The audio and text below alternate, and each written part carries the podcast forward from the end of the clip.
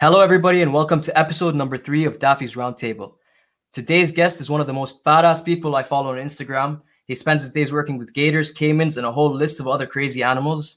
Um, I'm super, super excited for this one. Everyone, please help me welcome Chucky from Mad Bio Reptiles.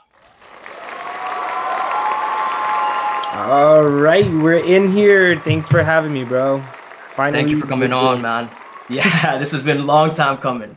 I know, I know, but we did it. We're here now, and we're gonna Finally. get it going. Yep. Can you just let everybody know before we get into the the questions? I have a lot of questions for you, but before we get into them, how do you get started keeping reptiles? Where does your love for animals come from? Um, I don't know. Good answer. Next. yeah. Um, I guess like growing up, for some reason, I was always in the backyard catching ants and snakes and iguanas. I uh, was born and grew up in Puerto Rico, so nice. it's not as many reptiles as over here, but there's a couple of different things that I got to catch, tarantulas included. Uh, I don't have any memory of where it started. I think like growing up with like certain traumas and certain like things you go through as a kid, like bullying and stuff like that, like you end up like finding something to release distract that stress. Yep, to distract you. So I think animals and nature and uh, catching and, and learning and all those things uh, was put pulling me away from all the bad things happening in life. That's awesome, man. Yeah, I completely agree with that. It's uh, it's a good form of distraction, and and once you start learning about them, there's so much to learn that you're it's it's endless, right? Absolutely. Um, to this yeah. day. to this day, yeah, hundred percent. That's awesome. Um, so I do want to ask you about your job and where you work, but before we do that, are you currently keeping any species at home, and what are you keeping?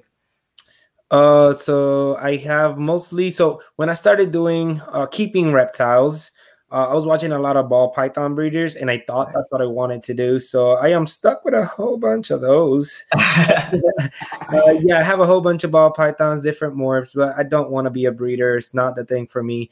Once I started working with other species like crocodiles and alligators and lizards, I it just it just blew me away how much more there was than like being a breeder. So I do have a handful of ball pythons. I have a corn snake that I found in the wild. It's uh, an albino.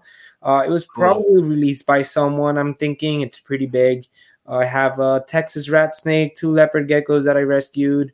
Uh, what's in here? Oh, outside I have iguanas. I have green iguanas. I have a spiny tailed iguana here.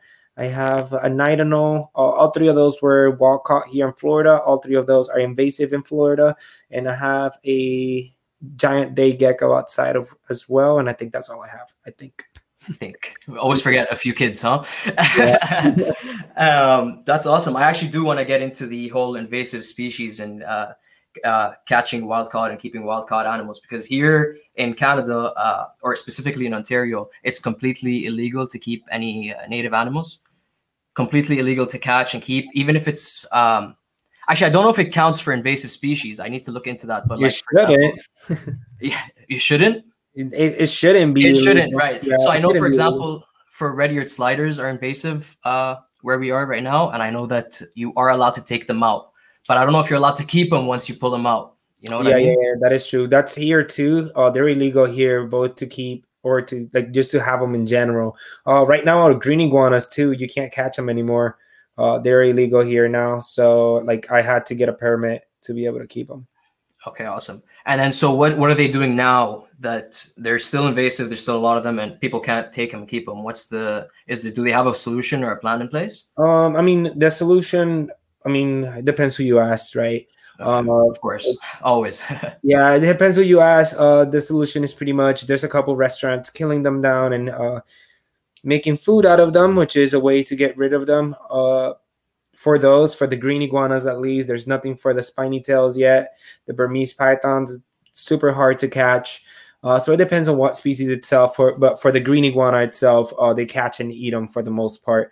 Other than that, you cannot catch them and keep them as pets. But with that being said, the reason why they're out there, part of the reason why they're out there is because of irresponsible keepers that have them and release them or that don't like they just sell it to anyone like green iguanas here you could get a baby for $20 well when they That's were crazy. a couple months ago. Twenty dollars, a kid could walk in, they'll sell it to a kid. It grows up. The kid doesn't want it anymore, releases it, doesn't have the proper enclosure. It makes a hole under the enclosure. It escapes and then it keeps breeding. So a lot of people argue like, oh no, it, they shouldn't be illegal, but also like nobody. Well, not that nobody's doing it, but the people that need to be working on this are really not working on it. So I understand why they made it illegal, honestly.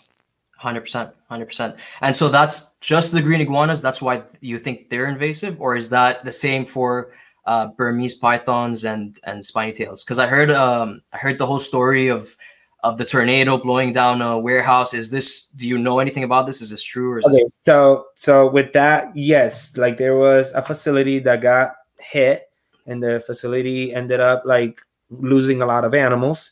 Uh, There's also a zoo in Key Biscayne, I think it is, if I'm saying it right. Key Biscayne has a zoo uh, that is abandoned, and a lot of animals got out there. There's also a American crocodile that lives in there. Um, to this day. Yeah, to this day. I've, wow, okay. a couple months ago and I saw it.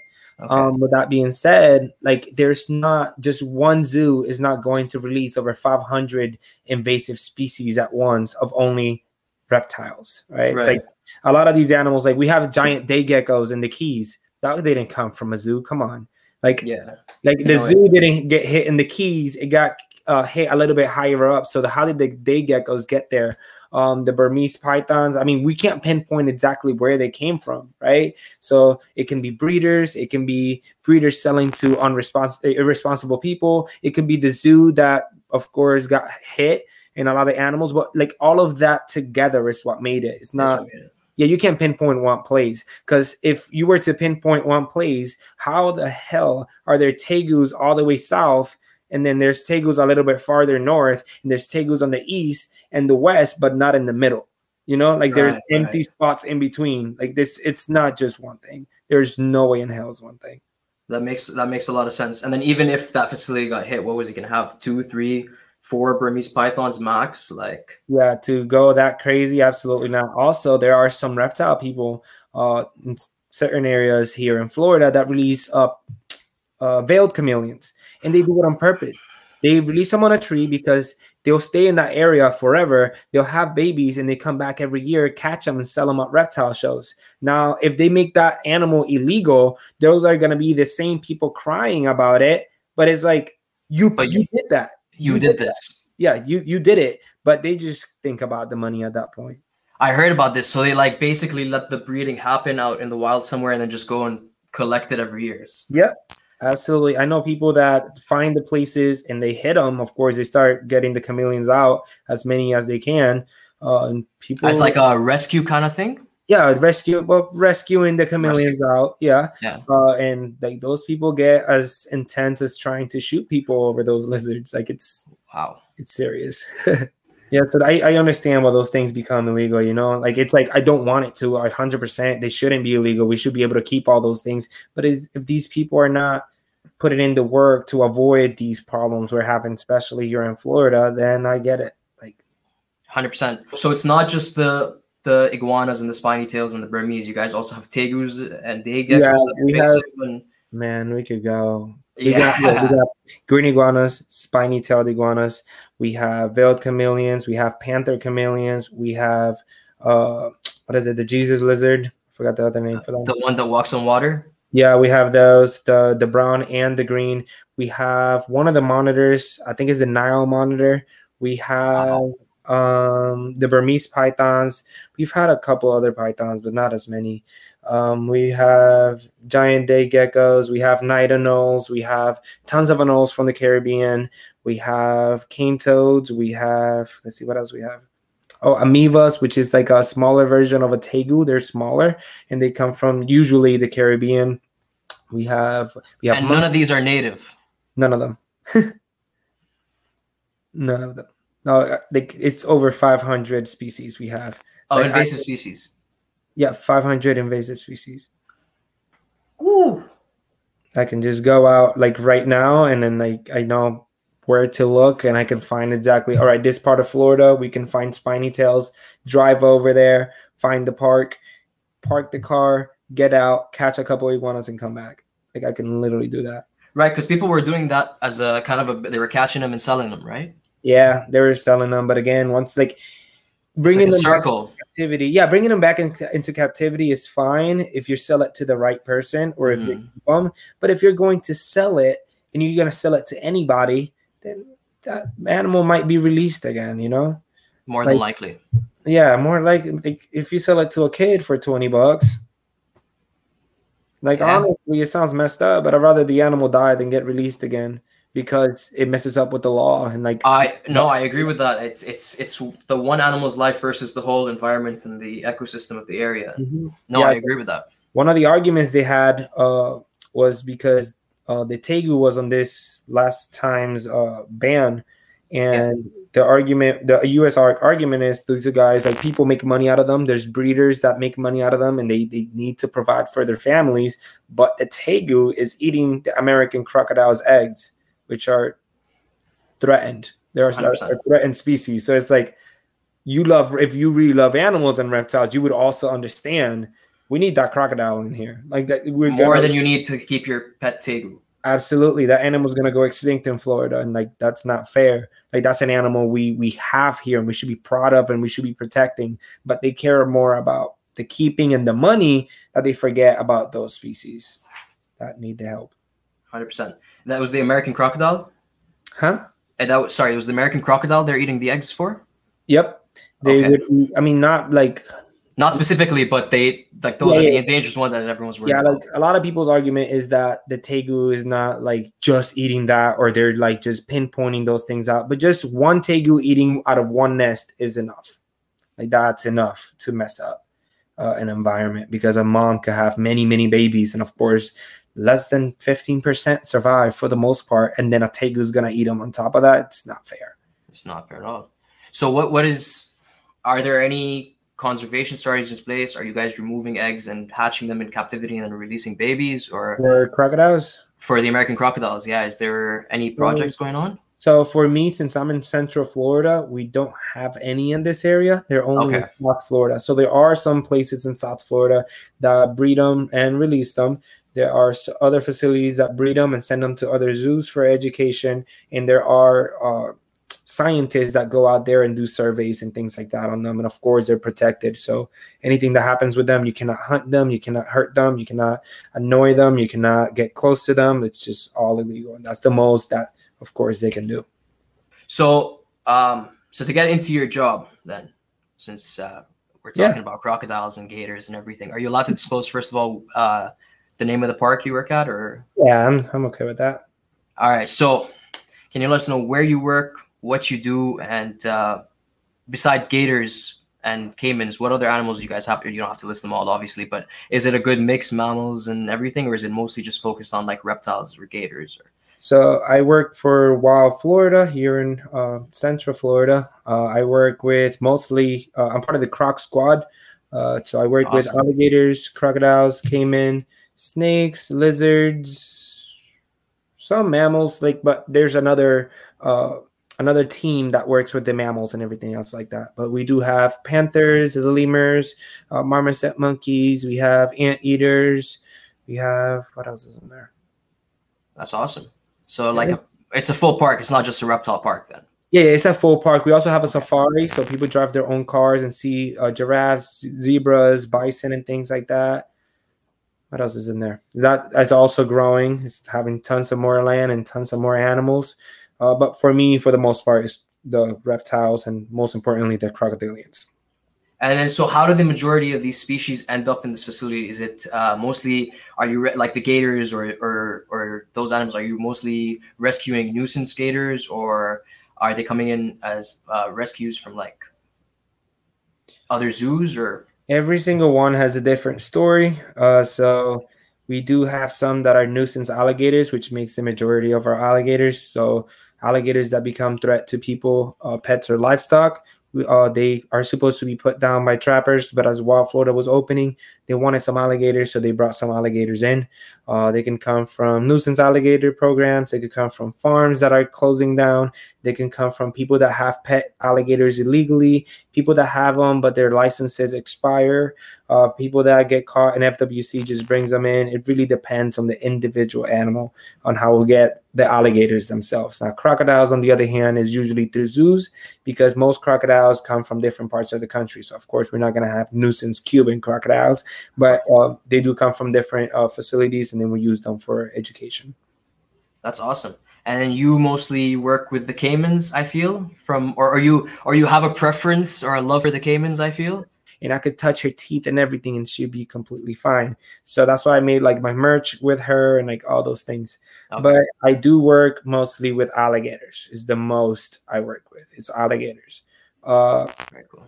right after caiman, and then thirdly will be crocodiles. Now i've only been working at this place for about two to three months so i am not cleared on everything yet. So i haven't been in with all the crocodiles on my own or doing any training with the crocodiles. That's a whole different animal compared to an alligator. So still okay. takes a long time. So it kind of works as it like in tiers. You go in you start working with one animal you get the experience and then you move up a little bit and kind of yeah. I mean you just got to show like your experience you got to be honest about your experience. You got to show what you're capable of show them you're capable of it and then your doors start opening depending on how you go from there. So like even if you have crocodile experience they're not going to put you in with a siamese crocodile or the cuban crocodiles off the bat because they have to see how you work first. So it's all different. They all react differently. They all have different behaviors different personalities. Absolutely man. Absolutely. Okay. Okay. and do you find different personalities between individuals of the same species? So like absolutely. Yeah, absolutely. Okay. especially the gators. There's some that are very good at uh, training. There are some that just are too shy to come over to train. There are some that are just too motivated for food that is really hard to get them to train. So every single one is different in that aspect. Uh, you can also see who's more dominant than who. You can see like just different personalities, how they react when I go inside versus when somebody else goes inside. You can see all that. Very cool. Oh yeah, they they recognize different uh, humans too. Absolutely, like and, absolutely. And is that sight or the smell? Like, how do they? Mostly sight. They're, they're sight. visual animals, so like let's say you and me are working with an alligator, but you're the one that feeds it. Every time you go inside, he's gonna follow you, not me, because he knows you're the one with the food, right? So once he sees you, he'll automatically know, like, oh, this is the guy with the food. The other guy does the other stuff. okay, cool. So they they recognize like faces and everything. That's incredible. Yeah, I had no idea. And is that all uh like gators, crocodiles, caimans? Yep, hundred okay. percent. Every single one of them is intelligent enough to do that uh, but training wise, there there are some easier than others. Caiman being the hardest. Caimans are the hardest. Yeah, so caiman. Well, depends what caiman, Of course, we have about I think it's eight caiman species in the world. If I'm not mistaken. Cool. Uh, so if it's uh, the two dwarfs, those guys are so tiny that they even full grown they're not an apex predator. They have predators that eat them. So when they're full grown, they're still very shy and feel like anything is going to eat them. So working with those guys is really hard because they're always going to be hiding. An alligator, once it's full grown, is an apex predator. Nothing really eats it. Nothing so they're confident and they swim around not caring about you being around. A caiman will always be hiding, and then the crocodiles depends on the species as well. That makes a lot of sense. That's awesome. And then those dwarf caimans, how big do they get? Are, are, those the ones that get to five feet, or is that like the full size caiman? Yeah, they could go like five, six feet, sometimes seven for the males. That's rare though. Uh, depends on which one. There's two. I think the pop is the smallest, if I'm not mistaken. Uh, they say around five to, well, yeah, five feet will be average. Okay, cool. And then the like the spectacled caiman, how big will that get? They get sometimes they could get up to nine feet so almost like a smaller sized alligator. Yeah, like a female alligator, but thinner and mostly like they that's like a nine footer is pretty big. Okay. Okay, cool. Yeah. Like that's the rare one that you're not gonna see every day. Yeah, yeah. That would be very, very rare. Especially here, like if if an invasive here in Florida. We have those two actually. okay. Uh invasive speckled caimans? Yeah, we have them. Wow, okay. so you really can't go in the water anywhere in Florida. I do it all the time. What do you oh, mean? Oh yeah. Oh yeah. Okay. Yeah. Is it so? How do you? Is there areas that you know they they're not around, or is there specific like you just keep an eye out for them? Just keep an eye. Like you just gotta assume they're everywhere. Honestly, Okay. you can't say, "Oh, this lake doesn't have them" because one could have just walked in. Walk in. before. So I just assume they're everywhere and just move with caution. I honestly don't like water that much, so I don't get in it much. But whenever I do, like I'm cautious. I've seen a couple. They usually just swim away. They yeah. They so they usually avoid you unless you're like open target, or how does it work? Uh, so alligators, so humans are the only predator to alligators. If you think about it, before the Europeans came, the natives were here and they were munching down them. alligators. Yep. So alligators naturally are terrified of humans. But if we start feeding alligators, let's say, for example, I feed an alligator hot dogs, he doesn't understand that I have a fridge full of hot dogs. He sees hot dogs coming out of my hands. He probably thinks those are my fingers, right? So I I'm throwing hot dogs. He thinks those are my fingers. I stop being a human being to him. I become a hot dog to him. So at that point, I might be fine. I leave. Another person comes by, gets in the water. He sees a swimming hot dog, gives him a good bite. By the time he notices that wasn't food, it's too late. it's too late. Yep. So so I've I've heard that we're actually we don't taste that good and they don't prefer us as a meal. Is this true? It's not. I don't think it's really about the taste. It's more about the our the shape of our body and how big we are. Alligators like smaller meals, like fish, snails, and uh, turtles. They love turtles, but we the, the shape of our body is not. It's not good. They'll have to rip us into pieces and all that. They don't want to do that. They're very lazy animals, especially Okay. when it comes to eating. They like everything easy. That's why like working with alligators is different than working with crocodiles. Alligators are so chill. They're very still. They're they're uh, ambush predators, so they stay still. A fish passes by, boom, grabs it. That's how they work. They don't like to like spend so much energy on the food itself. Now crocodiles are the opposite. They Okay.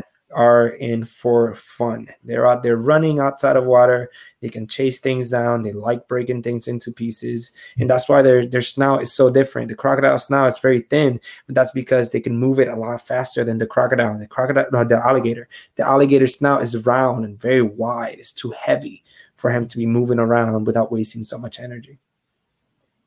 That's I, one of the questions I had written down was um, what is like a quick pointer of telling the difference between gators and crocodiles? So I guess you just answered that as well. Yeah, So the crocodiles are the ones with the um, it's like a slender. narrower. Okay. So it's like a slender snout. Depends which one too. There's some that are like super thin. There's some that are just like a like a V shaped. Uh, so they usually have a, a V shaped or a slender uh, snout than alligators. Alligators uh, snouts is very very round because of the fact they like to eat turtles and things like that. So that snout that is round is perfect for grabbing the turtle and just breaking it and crushing it. Uh, where a crocodile snout, since it's so slender, it grabs the turtle. The turtle's uh, shell is going to overlap the mouth of the crocodile itself, so it's not that good. So what do crocodiles eat then? What are their uh, bigger meals?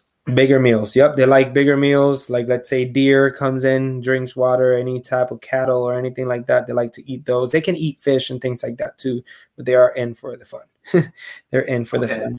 We do have like I want to see. Well, Cubans. They well, there was an animal in the Caribbean called the uh, ground sloth, and Cuban crocodiles were eating those big old things. So Cuban crocodiles to this day, even though ground sloths are extinct, they can gallop on land like a dog. Like they can literally run like a dog. The crocodiles. The the Cuban crocodile specifically is really good at it. There are some others that can, but the Cuban is very very good at it, and they're smaller and faster. So those guys love the chase. Alligators, once you're outside of water, they're too heavy. They don't like to run. Uh, so you mentioned before that um, gators prefer like small meals. Yep. So is it do they eat like the small meals every day, or is it like a, a chicken a week, or how, what's could- their metabolism like? They could eat six to twelve times in an entire year and be completely fine. Small meals. To twelve times. Yep. Most of the times when scientists uh, catch an alligator and they check for the stomach, it's usually empty. Huh. It's usually pretty empty. So these guys, they crocodiles, so they don't have to eat that much. They just eat a, a large enough meal. Let's say it catches a catfish. Oh, he's good for a long time. Wow. Or a turtle, they don't eat that much at all. Now, like usually smaller meals, so let's say a tiny fish, then of course you're gonna need a couple more than one. But after that, they'll be fine. They could go out without food for an entire year and not even lose weight. Is that how often you feed them in captivity as well? No, sir. So in captivity, depending where you go and how zoos work, uh, you can literally overfeed them because of that, because they don't need that much food. So most of the time, when you see an alligator super big and wide, he's being overfed. Even if you feed him uh, a, a chicken leg every single day, that's too much. Every single day. A chicken leg every day is too much. It's too much. Wow. You should feed that like maybe twice a week, three times a week.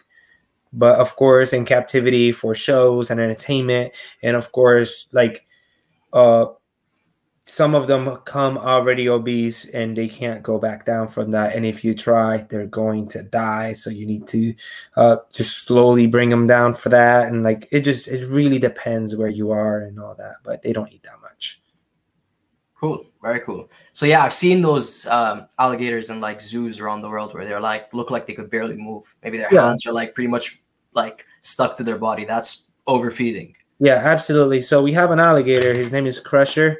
Uh, we do tons of training with him. I haven't done any other training other than like fake a blood test. Uh, but he is a good sized alligator. He was a nuisance alligator. Uh, and you can see his head is super long and like skinny. And he is like nice and slim. And what we feed him every day is chicken gizzards, which are about this big. Just like one or two. No, like a handful every day. Okay but it's just this and it's just almost like a piece of skin it's not much but he maintains a good body because we feed him that little bit every single day. Now every now and then we do give them like larger prey items. Like every month i say like once a month we give them like a big chicken or a big rabbit or whatever. But for the most part it's little tiny pieces. Those guys don't have to eat much at all. After the game they got the weight they need they don't need to eat much. Very cool. And i assume it's the same thing for crocodiles except they're the bigger meals, so they probably go a little bit longer without eating even. Yeah, yeah. For the most part, they're they're about the same. And once you overfeed them, they become too big and lazy, and doesn't work the same. Also, if you look at Savvy, Savvy posted this not well probably like last year. She posted her and her boyfriend posted the skull of a wild alligator next to a, a captive bred alligator and it's crazy the difference. It looks like two different animals because cap- yeah, yeah, the captive uh, alligator usually has a very broad head, super fat head, and you can tell like everything's different. Wild alligators is a lot more slender of a snout, like of course still round, but it's skinnier of a snout. It goes forward, it's not as heavy, and for the most part, zoos end up overfeeding them. And of course, that also comes to guests because guests get sometimes in some zoos to buy food and feed the alligators, and of course, the companies make money out of that. But very cool. Okay. Okay, that's actually a great segue to my next set of questions. You mentioned before I want to talk about uh, the the whole training and the the gator training and the caiman mm-hmm. training. You mentioned a few seconds ago uh, a fake blood test. Yes. So let's say a vet has to come inside, right? And get some blood samples out of the alligator for whatever reasons. They want to check iron in the blood or whatever the heck he needs to check, right? Um, so we have trained Crusher to come to the trainer's name. Uh, wherever he points out, he's going to call his name, point his finger. The alligator comes to that area. He tells him up. He opens his mouth pretty wide and he tells him to hold. And once he hold, he just freezes in place. The vet can come inside, get at the back of the tail, pick up the tail, get under the scales, put the needle, get the blood he needs, put it back down, and walk away. And the gator doesn't move the whole time. Not one bit. Okay. And that's mostly because of the training, but it's also safer than most zoos because in most places you'll have to get on top of the alligator, put tape around his mouth, force him, uh, put ropes and all this other stuff. But yeah, I've seen the way they do it. I, I know what you mean. That's crazy. Yeah, so crazy. how long does it take for like for Crusher, let's say, how long did it take him to pick up hold, the command so hold? I am not the one that trained Crusher, so I don't know for Crusher specifically. Okay. Um, I don't know how his training went, and also the person that trained him is a god when it comes to training. Okay. So he was he is really good. Uh, but when I uh, tried to mimic similar things when I was working at the other park, I went to Wild Florida and I watched them and I asked other trainers and I wanted to learn myself. It it literally took me like two months to get the alligator to come up to me and open his mouth. I was never super uh, good with the hold command because the alligator I was working with, he would hold for the most part, but every now and then he would jump. I couldn't get him to stop doing that, but it took like two months to get him to come and open his mouth at least. That's very interesting. And then there was probably that ga- uh, that gator you were working with probably had other keepers working with it and doing other things. So if you were maybe the only one working with it, might have been a little bit faster. You think? Uh, I was kind of yeah, I was the only one working with him actually. Oh, okay. So the place where I was, I was a team lead, so I got to make most of the decisions, and everybody else just let me run with it. Uh, I wish I could have taught them more. Uh, now that I have learned so much, I wish I would have taught those people more on the training because those people were really good and they could have done great with some of the training. That's awesome. Okay. And then do you find that they learn faster as younger gators? Like, is it like dogs where you can you can't teach a dog old trick or an old dog new tricks, or is it Crusher? No? Crusher, for example, he's a wild caught alligator. He's about what we estimate at least fifty to sixty years old. How long do gators live? Just like humans. okay. Okay. So he's a, he's an old boy and he could still learn it. The one I trained came from the park I used to work at, the, the main park, a big pond that separated him. They made his own enclosure. So he he didn't come from training. I literally had to train him from zero and he caught on pretty fast. Uh young ones too, like it's not they catch on to it fast. They're animals of habit. So for example, let's say a, a, a gator's on a pond or the swamp and they see a, a deer that swim that, that comes to drink water at 7 a.m. every single morning. The alligator's gonna watch that every single morning. That deer comes to the same spot. He learns it. He goes to that spot. He comes to drink water. Boom, he got some meal. So these animals, if you do things over and over again, they just memorize it. And they end up saying, like, all right, after he says my name, I go there, he gives me food. He says up, I bring my head up, he gives me food. Then after that, I stay very still as he puts his hand in front of me, he gives me food. So he understands that after every command or cue, uh, he gets food after that. So it's all about the food mostly. It's very interesting. And then so because of the food and their inability to eat so much, do you train them with really small pieces or do you not train them every day or? So uh, for Crusher, we train them every day, but we train them with uh, what I told you. The, the little gizzards. Yep, chicken gizzards is what we give them instead, and every now and then we give them like a large prey item so that he can digest bone and like all the calcium and blood that comes on with that. And does that big prey just come as here crusher take, or does he have to do a bunch of commands first? Uh, either way, it depends where he's at, how he feels. You can tell, like, if he's outside of water, he does not, he's not gonna do any training. So we just tell him uh, up just so he can open his mouth, give it to him, and he's completely fine. Uh, sometimes if he comes with energy, then we know he wants to do some of the training and sometimes he even wants to jump so we get him to jump for it and things like that it depends how he's acting if he just seems like he's just chilling then we just go in there and give it to him if he right. has energy to him then we're like all right he wants he wants to like spend some of that energy okay and like jump you say like jump out of the water and grab it yep like the old the old steve irwin shows yep oh, that's very cool um Okay, and then so you said like if he's sitting on land, you kind of just give it to him. So is it when they're on land, they're a little more lazy, they're maybe sunbathing, they don't want to do stuff? Yeah, for alligators, when they're on land, they're basking. They don't care about food for the most part. They don't really care. All they care about is warming up in the sun. Now, sometimes they might eat, but alligators are so heavy, they don't like they can't move that good on land. They're really, really heavy. Their heads are broad, so it's too heavy for him to pick all his weight up and walk. Whenever you see an alligator or even a crocodile sometimes walking, they have such short legs. You can see them like almost like wonky side to side. They don't like to spend time like that, other than like the decent medium sized crocodiles, which gallop, of course. But most of them just like to eat on water. They're not the best in land. And then, so are training and tricks the only form of enrichment that you can kind of give these animals? As I can't imagine them like playing with a toy or. Yeah, no. So, I mean, you know, reptiles. Reptiles. Reptiles are primitive animals, and they don't have the capacity of like play. The, the the reason for play is to learn to hunt is to learn new things from the parents and sometimes even siblings. But whenever a reptile is born, it knows what to do. They're born with the yeah, hundred percent. You get a little gecko, it's born, put a cricket in front of him, he's getting it. He knows how, he knows where. A chameleon will change colors automatically, right? Like you, they don't get that's all instinct. So mammals, they need to be taught because they're a more intelligent animal for the most part. Because I don't have any other word than that, because uh, they're all intelligent to me. But with them, they don't.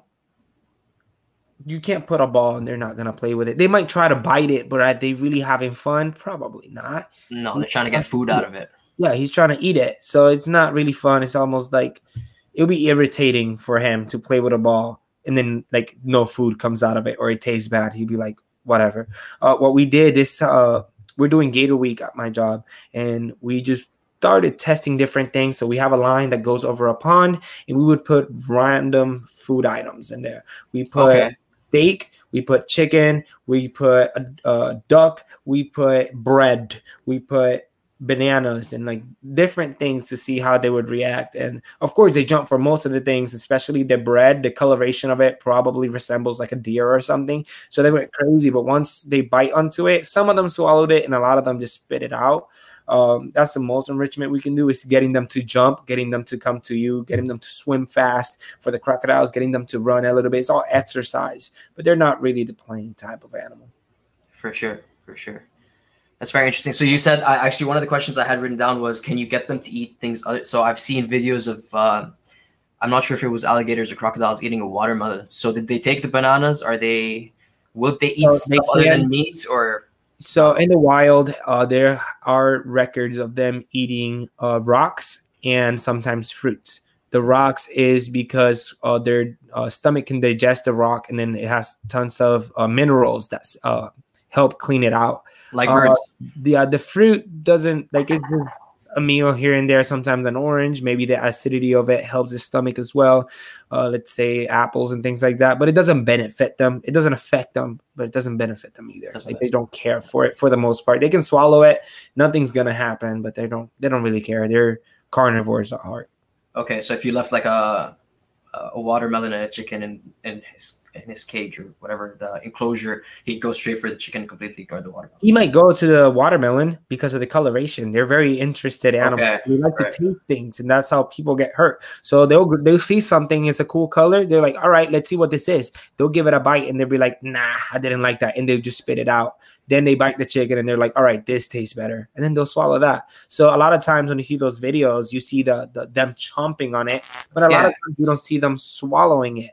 Right. Just tasting it, trying to figure out what it is. Is this food? Is it not? And then if if it's decent, like watermelon probably tastes like water to them. So they're like, all right, I'll take this. And they just swallow it. But it's not part of the main diet. And most zoos that do it just do it for uh, enrichment, for fun, just to uh, do experiments and things like that. But it's not part of the main deal.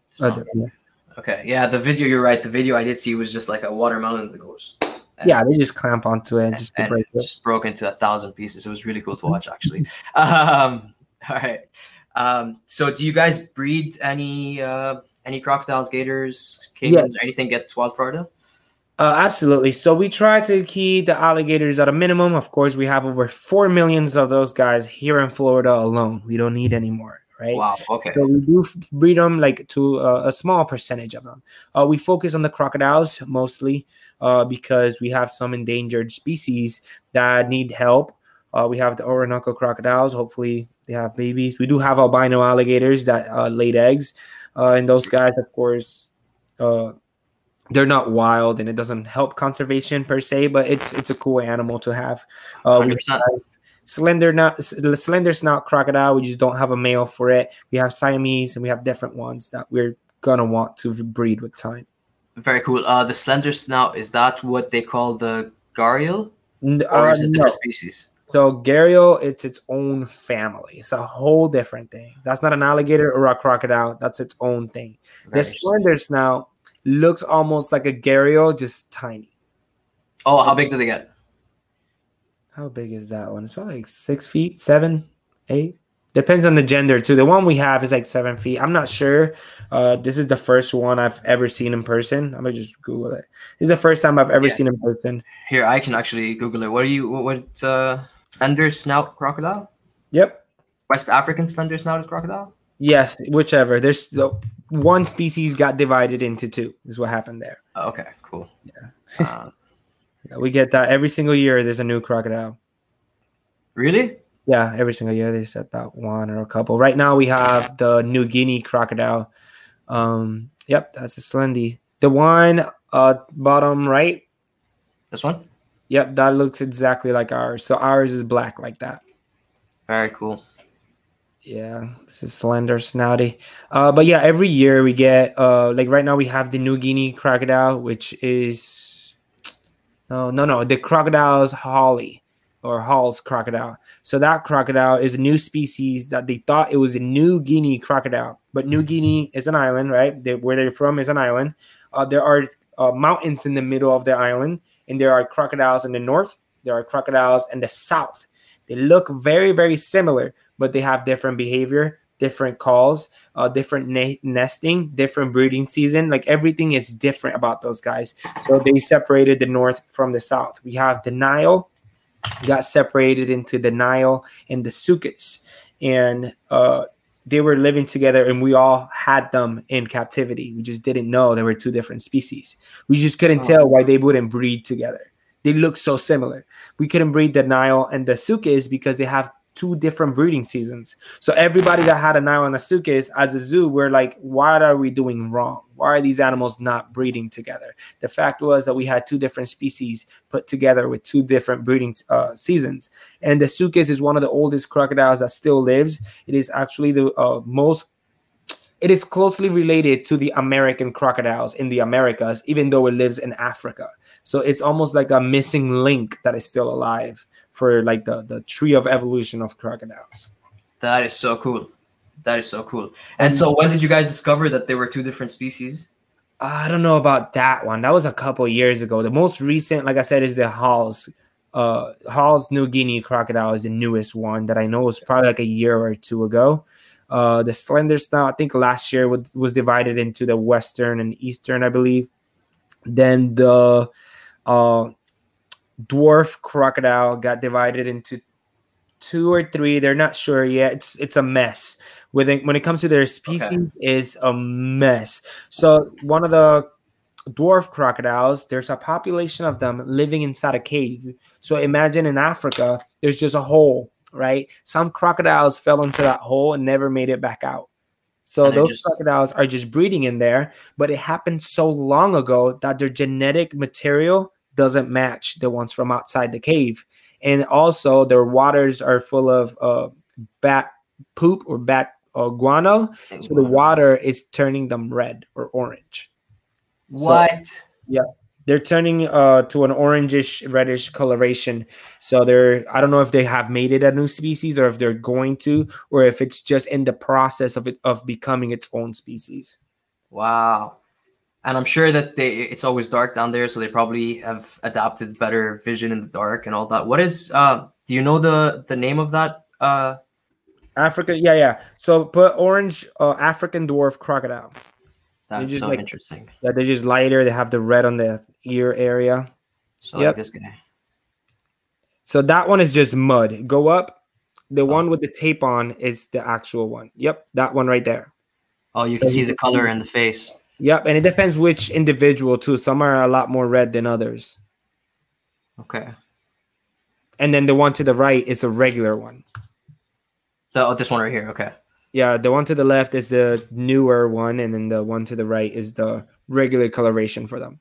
But this this supposedly they were considered the same species before. Yes, and it happens all the time. They get divided all the time.